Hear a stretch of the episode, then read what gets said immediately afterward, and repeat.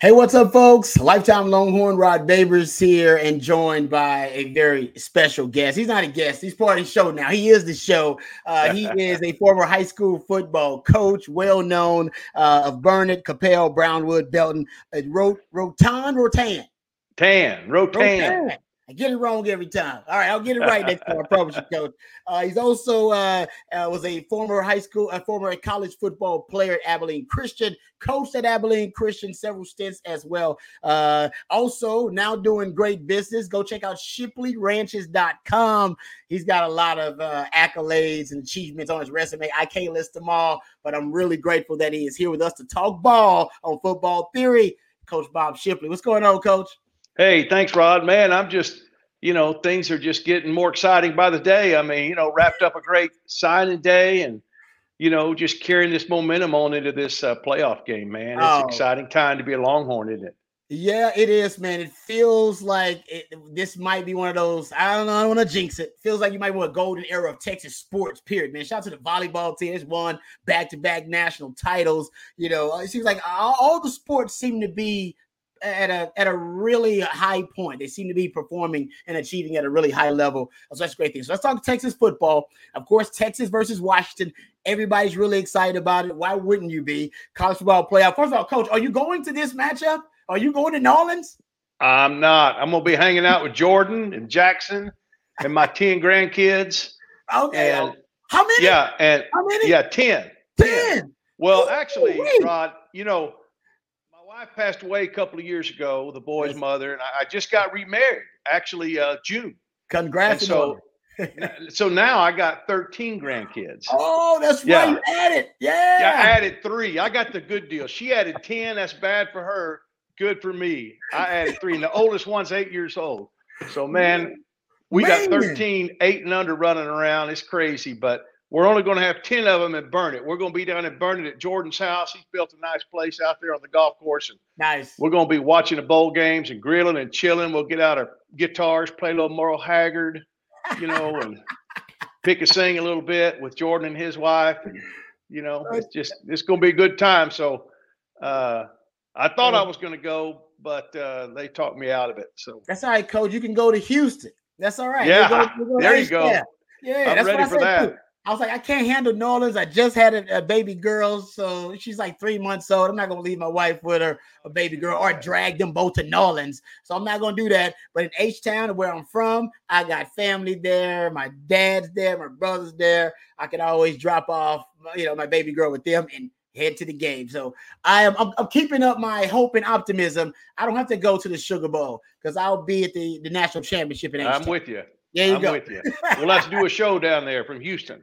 Yeah, there you go. Nah, hey, Coach, I'm in. There you go. Let's start making plans. What do you say, Coach? Right. Plan on success. Plan to be successful. There you go, right. Coach. All right, that's why I'm glad that you're joining us. All right, let's get right to it. Let's not waste any time. We've got so many different topics that we want to get into. This time we're going to preview the Texas offense versus the Washington defense. We're going to get into that matchup a little bit.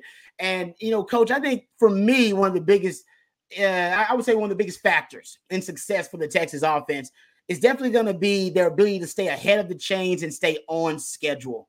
I think that's going to be huge because one of the few areas actually where Washington defense excels is when they get opponents in third down, specifically in third and long situations. I went back and did the numbers and Washington opponents when they are in third and long situations. They allowed 0 touchdowns in that scenario. Third and long, by the way, is third and 7. What's third and long to you, Coach? I was always taught 7+ yards. Seven plus to me. Yeah. Okay. Yeah, that's what I was always taught. So 0 touchdowns they've allowed in that situation.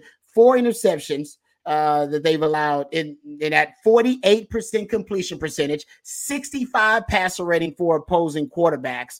And I looked at Texas's conversion rate on third and long, and Coach, they're right at 32. They're close to 33. You can round it up. 33% conversion rate. So you're basically only converting a third of your third and longs. You got to stay out of third and longs. Can't do it. No, can't do it. And the thing that got us in that trouble a little bit, in my opinion, earlier this season is we were taking shots on first down. And so you take your shots on first down, And we've had some success, but you're also rolling the dice a little bit in a game like this because there's no redos. I mean, it's you lose and you go home. So I like the fact that that we've been, I like the high percentage passes on first down. I do like throwing the ball on first down, which we'll talk about a little bit. You've got to be able to get yourself in a third and manageable because, like you said, you're matching up against one of their most impressive. They don't have a lot of impressive defensive statistics, but that one is. But that one is probably the most impressive defensive statistic they have is their ability to shut people down on third and long, which, the percentages are not going to be that great for anybody on third and long, but they've been really good at it. And so for us to be able to do that, we're going to have to make positive yardage on first and second, so I think that's going to be a really, really big key for us is to take, I like throwing on first down, but let's throw high percentage passes on first down without, getting those numbers up there on that third and long.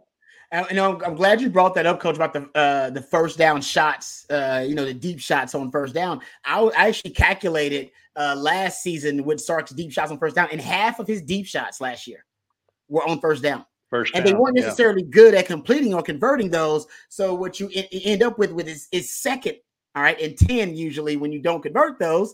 And then you're in a situation where unless you had a Bijan or Rojo in the backfield, you're severely hamstrung in what you can do, and you end up with a third and long situation. But I will give Sark a lot of credit. He has evolved coaching. He has curtailed those deep shots downfield. We don't see those as much anymore on first down. Now they're way more calculated shots, and they're not necessarily overwhelmingly on first down. He's not chasing the deep ball. He's waiting until the defense is going to be, I would say, most vulnerable to the deep ball, which is what I love about what Sark has done.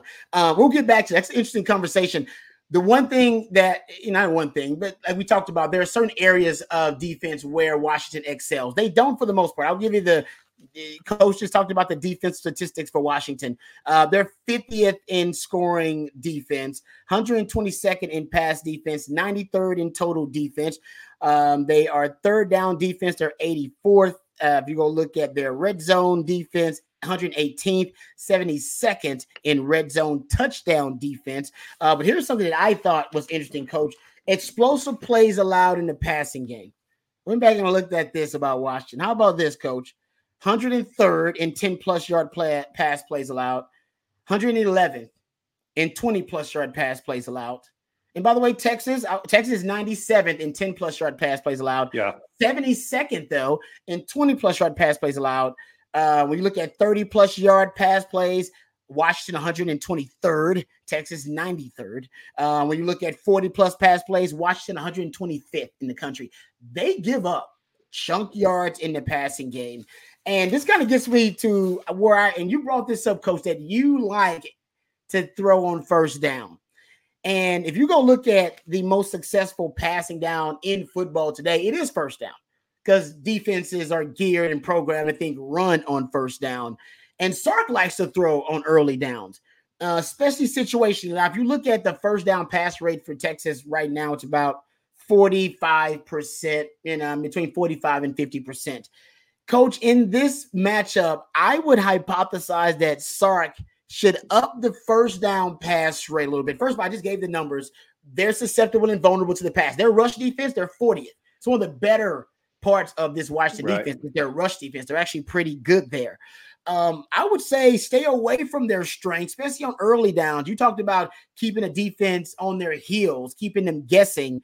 I think Sark can do that with some high, like you pointed out, Coach, high percentage passes on first down. You point out the first down numbers for Texas. Texas first down numbers are pretty good throwing the football, but when you look at the Washington defense and what they allow on first down, to me, I think that's where Texas could have a distinct advantage. Their pass defense is actually at its poorest when they're defending the pass on first down. Yeah, they're giving up, 260, 70 yards a game passing, which is, it's really not that bad considering the league that they're playing in. Yeah, but I, kind of going back to what we were talking about you know, before we started taping this show, you and I were kind of talking about, you know, doing things to keep the defense guessing a little bit, you know, and that's one thing when you got Braylon Trice sitting over there at defensive end, third and long, he's teeing off, man. Yeah, he's coming at you. I think you mentioned he had a couple of sacks against us last season. 2 sacks, 2 tackles for loss in that game. Yeah. And so you got to keep that guy guessing, first of all, you know, and we'll probably talk about him more in a minute. But I like the fact that Sark has not been real predictable, especially as of late, which you and I were also talking about this, the fact that we've noticed what Sark has been able to do this season, but the other Big 12 coaches have noticed what Sark has been doing. In fact, we talking about anonymous Big 12 defensive coordinator, had some really nice things to say about Sark. What do you have to say, Rod? Yeah, it's a great quote. Comes from an article in The Athletic that you're referring to, Coach. And here's one of the excerpts from that article. It's from an anonymous coach in the Big 12. And he says, quote, about Sark's play calling ability. He has little to no tendencies. If he has one, he breaks it the next week. His in-game adjustments are elite. We played a stack man concept to a route we thought was coming, and he had a counter that we had never seen that was something off an and one mixtape. He's patient in his play calling as he leans on the run game and perimeter pass game, and is very calculated when he takes shots. In my opinion, the fact that he didn't get Big 12 Coach of the Year was a snub, as big of a snub as I've seen, considering the job he's done with the team. The sad part is it's the coaches that vote on this, so it tells you it's more about Texas leaving the conference than it is about the most deserving coach. But you're right, Coach. Here's the thing, that quote there, and you just referenced it. I remember specifically because I've rewatched that damn Alamo Bowl like 5 times now, so I can remember a lot of tidbits from it. The announcers, they brought up the fact that the defensive coordinator from Washington remarked at one point he did not believe that Sark had the patience to march down the field with the underneath passes and the quick game and the short game. That at one point he would become impatient and take his shots, and you can defend those shots or basically keep Texas from converting those. Then they'll end up in second and longs, third and long situations. That's when Braylon Trice, like you point out, tees up. But we're watching a much more evolved Steve Sarkisian now, Coach, where the shots downfield are more calculated. All right. He's more patient in his approach to exposing teams and their vulnerabilities. And they said in the quote here, it said he's patient in his play calling. That was one thing that even the defensive coordinator from Washington last year realized. He was not very patient last year. He was taking shots. You remember that Oklahoma State game, Coach? He's like taking shots, broke hand, X-man, quarterback with a messed up hand, wind swirling, and with deep Bijan in the backfield, and he's taking shots downfield, chasing that deep ball. He's not that coach anymore, man. He's growing real time, isn't he? Yeah, he really is. I think the job that he's done scripting his first couple of series has been outstanding, especially in the big games. And I really think, I'm hoping that we'll see that the first series, showing some stuff he hasn't shown, maybe some play action, some leaking the tight end out, backside, stuff that he hasn't done before. It's it really keeps the defense off balance when you do that. And he'll throw some wrinkles in and, you know, I can't remember what game it was, 2 or 3 games ago, you know, you got a wheel route and then you follow the wheel route with another follow. Oh, following the wheel. Everybody's run off, you know, and I mean, stuff like that he comes up with, he and the staff. I'm sure it's not just all Sark, but, you know, that kind of stuff really gets the defense off balance. And if you can get that defense off balance the first couple of series, it can really make them question their month of preparation. You have so much time to prepare for this game. You can kind of get locked into some stuff that you have convinced yourself that you're going to see, and this is what we got to do to stop them. Now, all of a sudden, all that stuff's out the window. You know, you're seeing stuff you haven't seen before. And so then it comes back to instinct ball. And so what I have seen Texas this year is we're a team of momentum. Mm-hmm. You know, we get momentum, mm-hmm. And everything's good. And, you know, I think we talked about this last week's show. You get a lead and you're playing fast and everything's going good. And we practice fast. Everything we do is fast. The coaches coach off the film. They don't coach on the field during practice whenever we're doing team stuff, because everything's fast-paced. Get as many reps in as you can. Then all of a sudden you get a big lead or lead, and you want to try to keep the ball away from the opponent's offense. Yeah. So you slow down. And when you slow down, you're getting out of your rhythm. And, you know, it's just it can create problems. And we like momentum. I think we're a team that thrives on momentum. And one of the reasons that I think we've been successful the last few games, more successful, haven't been letting people stay in the game, is because we've kept our foot on the gas a little bit more. I understand the fact that you want to slow down a little bit maybe in the second half to keep the ball away from the opponents. You also have to look at this. You've got – we may have talked about this too, but the more plays you run, mm-hmm. the faster you run those plays, the more fatigued your players are going to be, and also the more plays you run, the better chance of injury you have. So, you know, you in the season, you look at those things and, you're trying to get out of the game with a win. That's all you're trying to do, you know. But now we have to keep our foot on the accelerator. So I really hope we get in a good rhythm those first couple of series and just get the momentum, because when we lose the momentum, it's difficult to get it back sometimes. Yeah, Coach, you're so right about that. I mean, even when Sark had his first year where they were getting up big, right, double-digit leads, it was because they were riding this wave of money. Because honestly, Coach, I think he's a momentum play caller.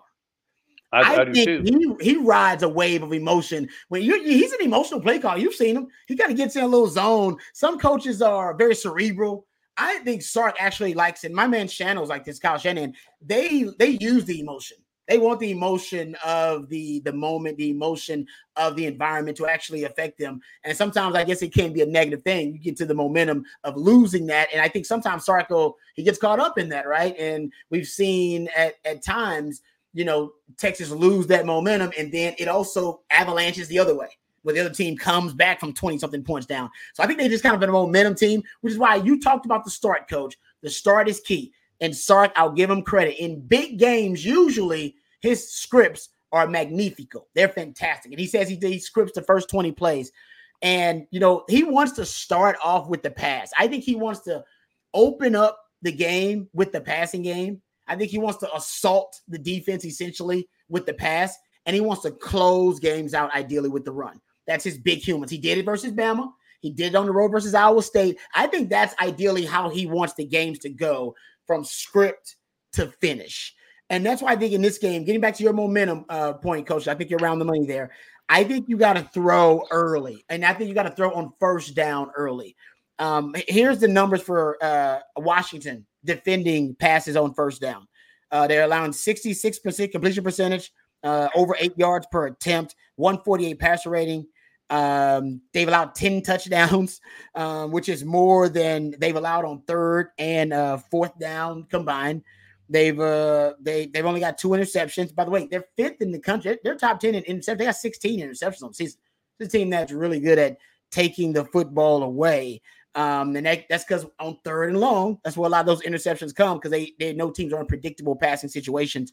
If you go look at, you know, a team like them, like Washington, the way they're built, I think you can put them on their heels early on, coming out to throw. Texas is really good throwing the football on first down. It's their most successful passing down as well. It's the poorest defensive down for Washington in terms of pass defense.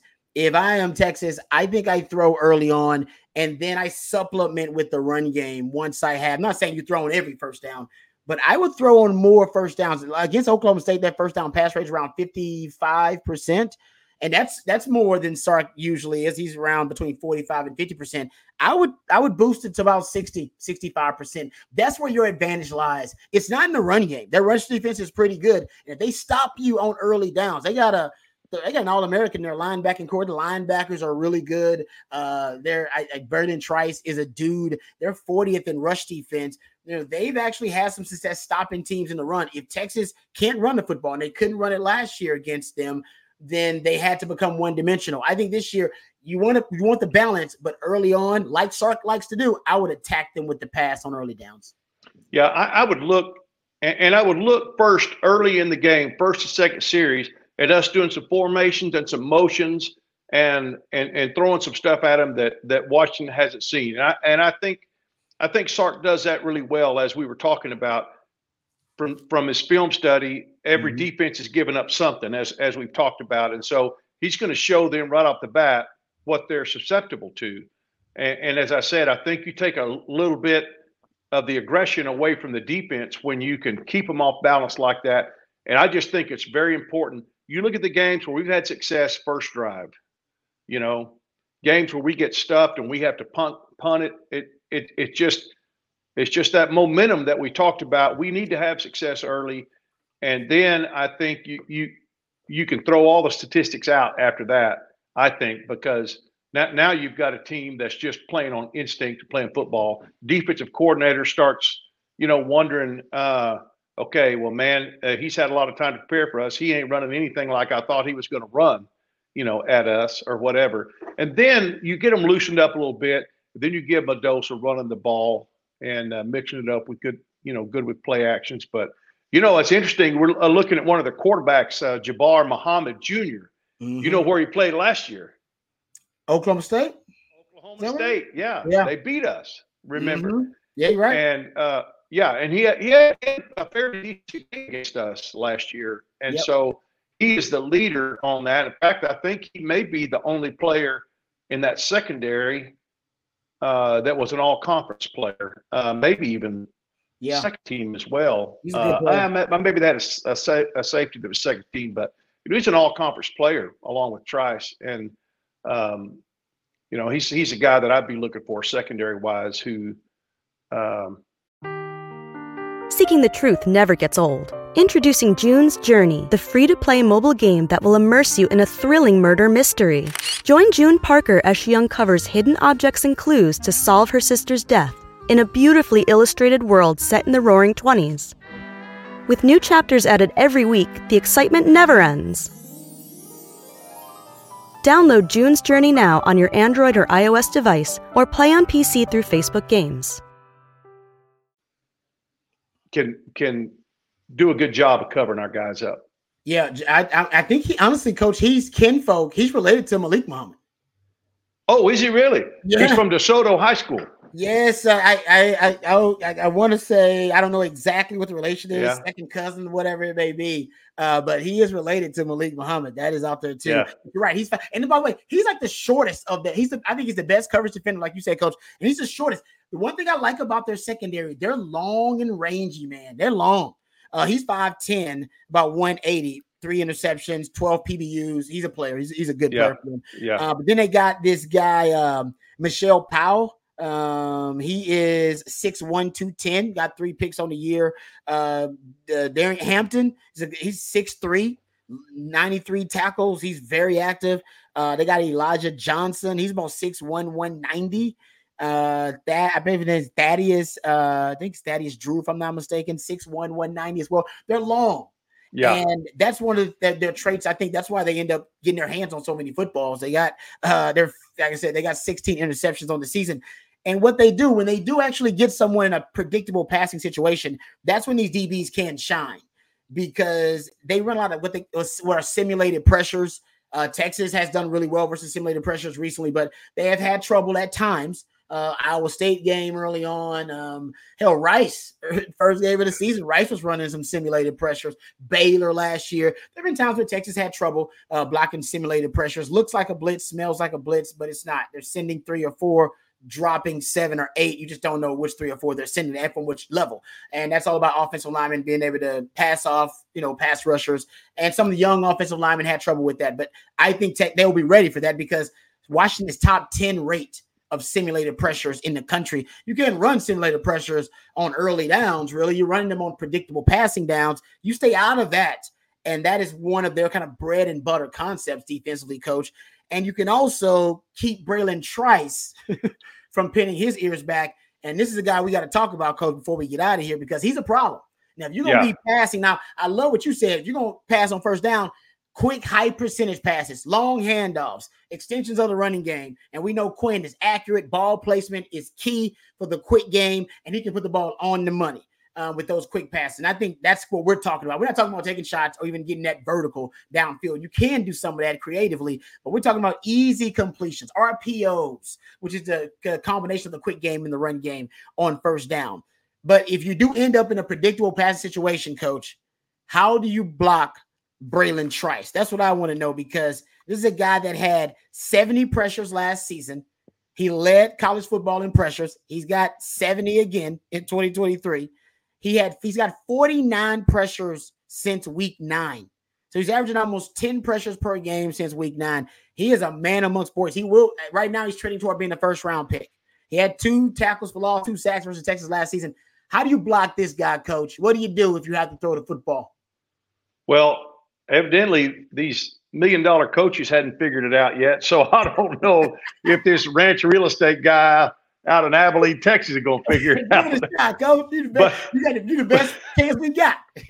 Yeah, but I what I'd look for Sark to do is sometimes a guy like that, you can dictate a little bit where he's going to line up by your stance, yep, by wider splits perhaps, tight end on his side, a wing, tight end and a wing on his side maybe.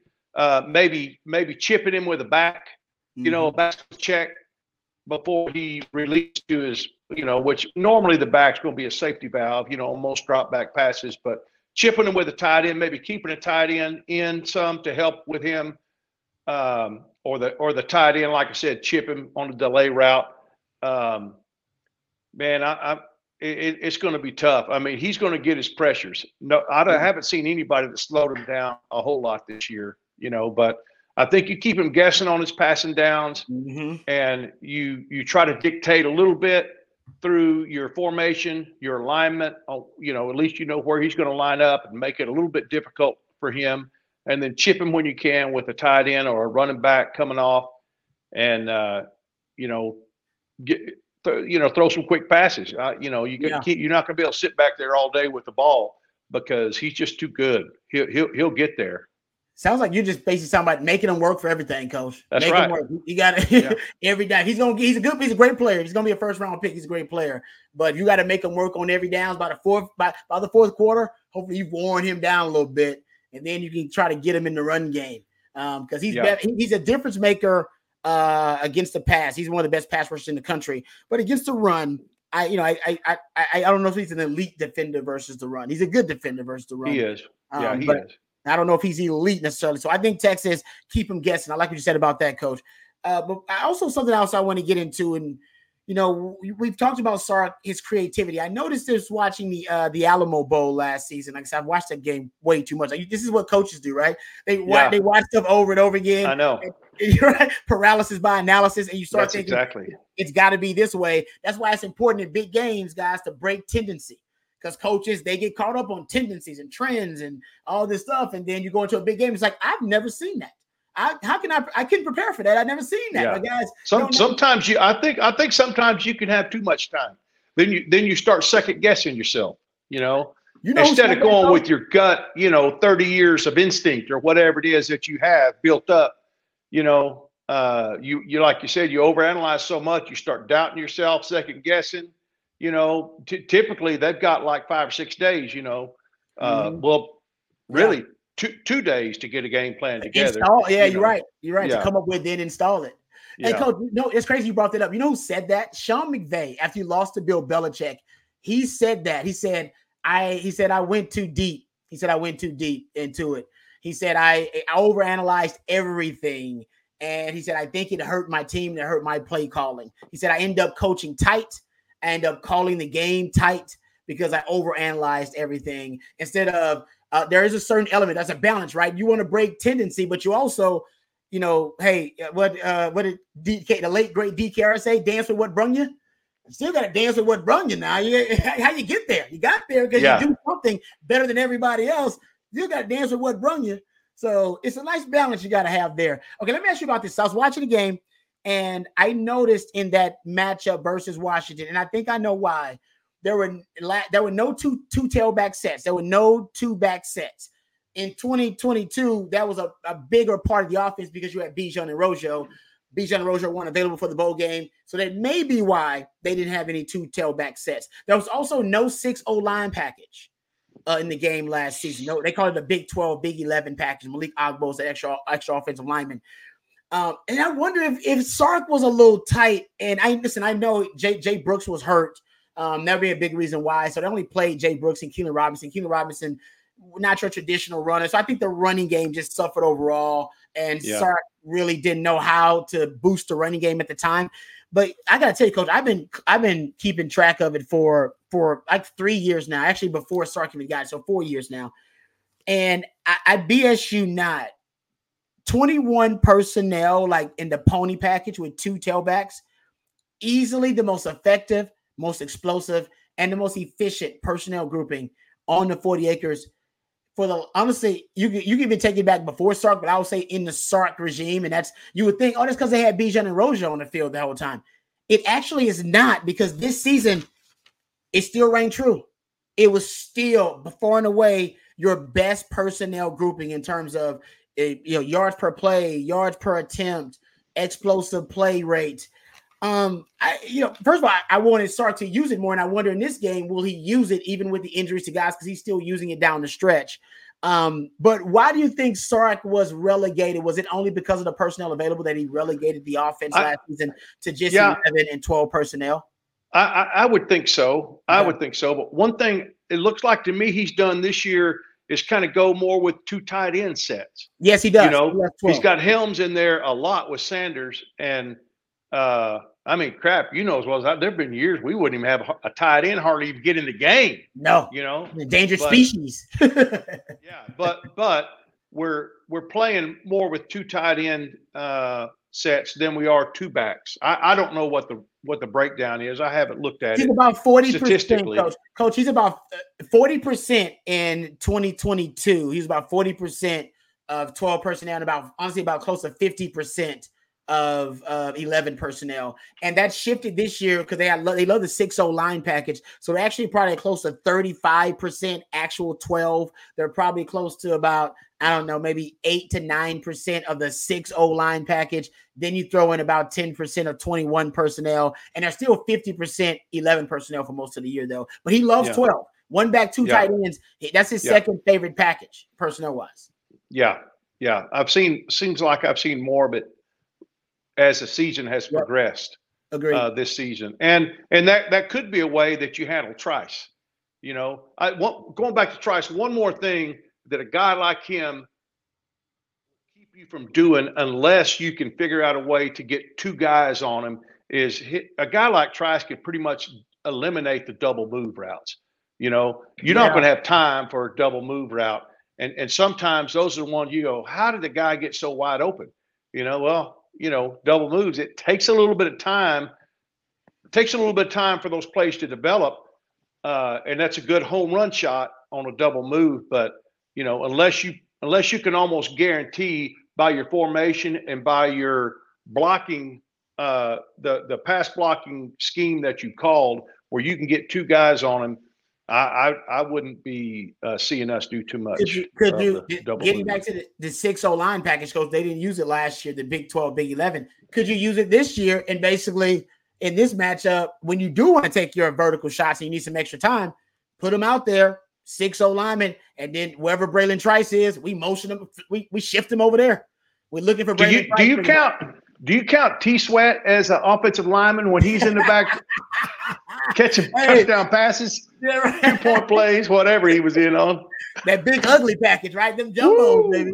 Yeah, no doubt. Okay, well, I want to end it on this because I think we kind of hit every little nugget. Also, by the way, this name Zach Durfee should be known for Longhorn fans. I brought him up earlier. He was a transfer from Sioux Falls. Had double-digit sacks, double-digit tackles for loss at Sioux Falls. Kalen DeBoer, that's where he kind of came up as a coach at Sioux Falls.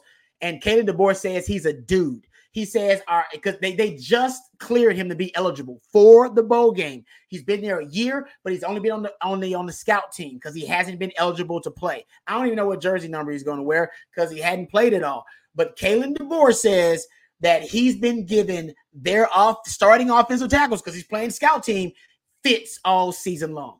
Brock Hewitt says that Washington fans are going to watch the game and wonder who the hell that guy is because he's a dude. He said he's an explosive 260-pound playmaker. So Kalen DeBoer's talked real good about him. Brock Hewitt actually talked really good about him. He covers Washington. Nobody's seen this guy. You can go watch Sioux Falls film on him, but there ain't no film of him how Washington's going to use him, but you will see him in the bowl game. Kalen DeBoer has said it, and Brock Hewitt said it, their insider. So that's why you want to stay out of predictable passing situations. You don't want to see Durfee on one side and Braylon Trice on the other. You don't want it. Machine, Rod. You're a machine. You got a little baby at home, man. How do you have time to do all the research that you do? Hey, got to multitask, Coach. Got to multitask. You're amazing, man. Hey, Coach, I appreciate it, Coach. Hey, I got a great team. You know how that goes. Let's end it on this, Coach. You brought this up in our pre-show discussion about Texas and Washington. They obviously both teams are elite. They're great teams. That's why they're in the playoff. That's why they're in this matchup. But Texas, man, right now they just seem to be trending the right way. And if it's possible, are they hotter? Now, listen, Washington's undefeated. So I don't know if you can be hotter than an undefeated team, but it's possible that Texas is trending better than Washington. Well, you know, the last four games Washington's played, they've won by a little less than 3.5 points a game, you know. And our last three games have been double digits. Well, actually, the last two games, of course, were blowouts. You know, blowouts. And so I think we're peaking at the right time, as you said, like our volleyball girls did. They peaked at the right time. And there's no doubt that our staff realizes when you have to peak and when you have to be good. This ain't Sark's first rodeo, you know. Interesting. I read, you know, realized he's coached three of the four teams in the playoffs, you know, and had success with all of them. I didn't even think about that, Coach. Yeah, I really did not even think about that. Yeah, and you know, it ain't his first rodeo, and so he's got his peak at the right time. Again, I think that has to do with the fact that he's like, man, forget trying to, you know, we're just going to keep our foot on the gas. We're going to keep momentum through the entire game. And if we can do that, then I'm not saying we're going to have a double digit win, but I do think we'll win the game. Whether it's by double digits, I don't know that I'd be that brave. But it's going to, I mean, everybody's predicting a high scoring game, and when you look at it, I don't see how it's not. I mean, they know how to score, and you know, we can put up some touchdowns pretty fast as well.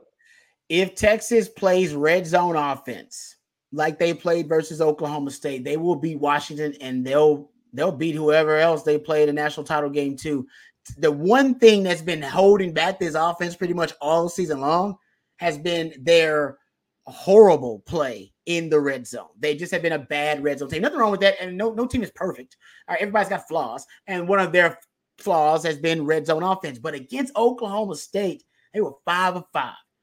If that team plays like that in the red zone, Coach, I don't know if anybody can play with them. Well, that was part of what held them back. They'd have to kick some field goals here and there. They'd mess up a red zone possession, cost them some points. If Texas is going to score touchdowns every time they get in the red zone like they did versus Oak State, good luck. Good luck with that. Yeah. Well, it's good. It's going to be fun, man. And everybody, you know, everybody's got opinions. Everybody's got, but I think you got things nailed down pretty good, man. You're the machine. I'm glad to be working with you, man. You're throwing out all those facts. I'm like, golly, how does this guy have time to look up all that stuff? Hey, Coach, I appreciate that. It means a lot coming from you, coming from a bald coach like yourself, no doubt. And we are honored to have you on Football Theory with us. And I'm glad we're going to get it going. We'll have another. I believe we're going to get one more in before the game. We'll get one more preview. One more before the game. That's right. One more. All right, Coach. Well, I appreciate the time as always, Coach. Please enjoy the family and the holidays. Tell the Shipley family that I said Merry Christmas and Happy Holidays. All right, let them know that.